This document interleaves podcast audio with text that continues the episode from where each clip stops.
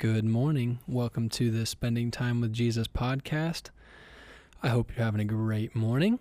We spent um, our time together at church on Sunday in part two of our series Turn Aside with a message about following Jesus in a post Christian, postmodern culture.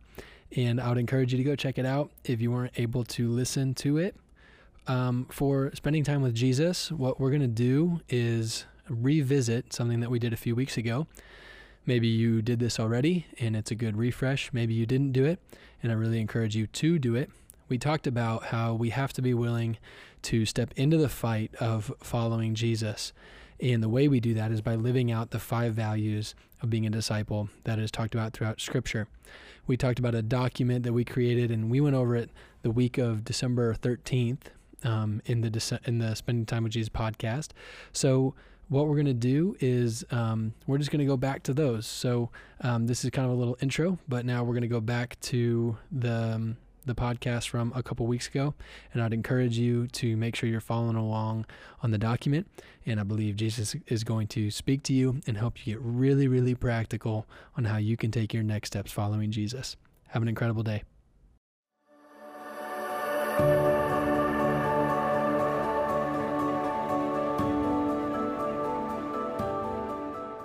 Welcome back to the Spending Time with Jesus podcast. Um, go ahead and open up your Bibles to the book of Acts, Acts chapter 2. We are spending our time this week talking about how do we grow in Jesus and come to Him in this next year. That sounds great, but we're not going to do it if we don't know practically how to. I don't want to just motivate you to spend time or to motivate you to come to Jesus, but not help you know how you can do that. I can't tell you exactly what you need to do to come to Jesus, but I want to help you connect with Jesus and hear from him how he's teaching you to follow him. We're talking about the five values lined out in the Bible of what uh, of the lifestyle of a disciple of Jesus.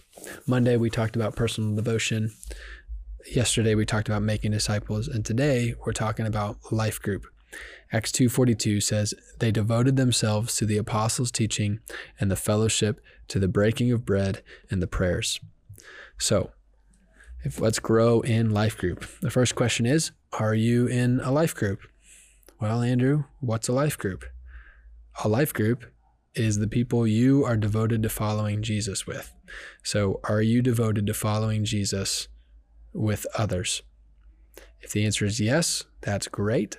The Bible doesn't come, doesn't say you got to go to an Antioch life group, but here we are, a part of Antioch. So this is how we do this together. Are you devoted to following Jesus with others? The question is, well, how do I know if I'm devoted? And how do we define following Jesus with others? How do I know if I'm doing it? Well, let's just look at Acts 2:42. It says that they were devoted so that means they were consistent. It was prioritized. It was a major part of their life. It was just something they did every once in a while. So that's something for you to consider. Where is your priority here? They're devoted. And then um, it says that their time was generally around four things. And this is the same for our life groups. We're devoted by getting together generally weekly. And generally, those times are around um, fellowship, being friends, food, talking about the Bible, and praying for each other. So that's what life group is and how it looks for us. I know there's different philosophies on small groups and things like that, but we're just trying to do what Acts 2:42 says. So if that's something you're not doing, but it's something you want to, then that's where we'd love to resource you. The Bible is pretty clear that the choice isn't do I be a part of a group like this? Do I be devoted to following Jesus with others or do I not? That's not really the choice. It's clear that this is what we do as as Jesus followers. We we do it with other people that we're devoted to.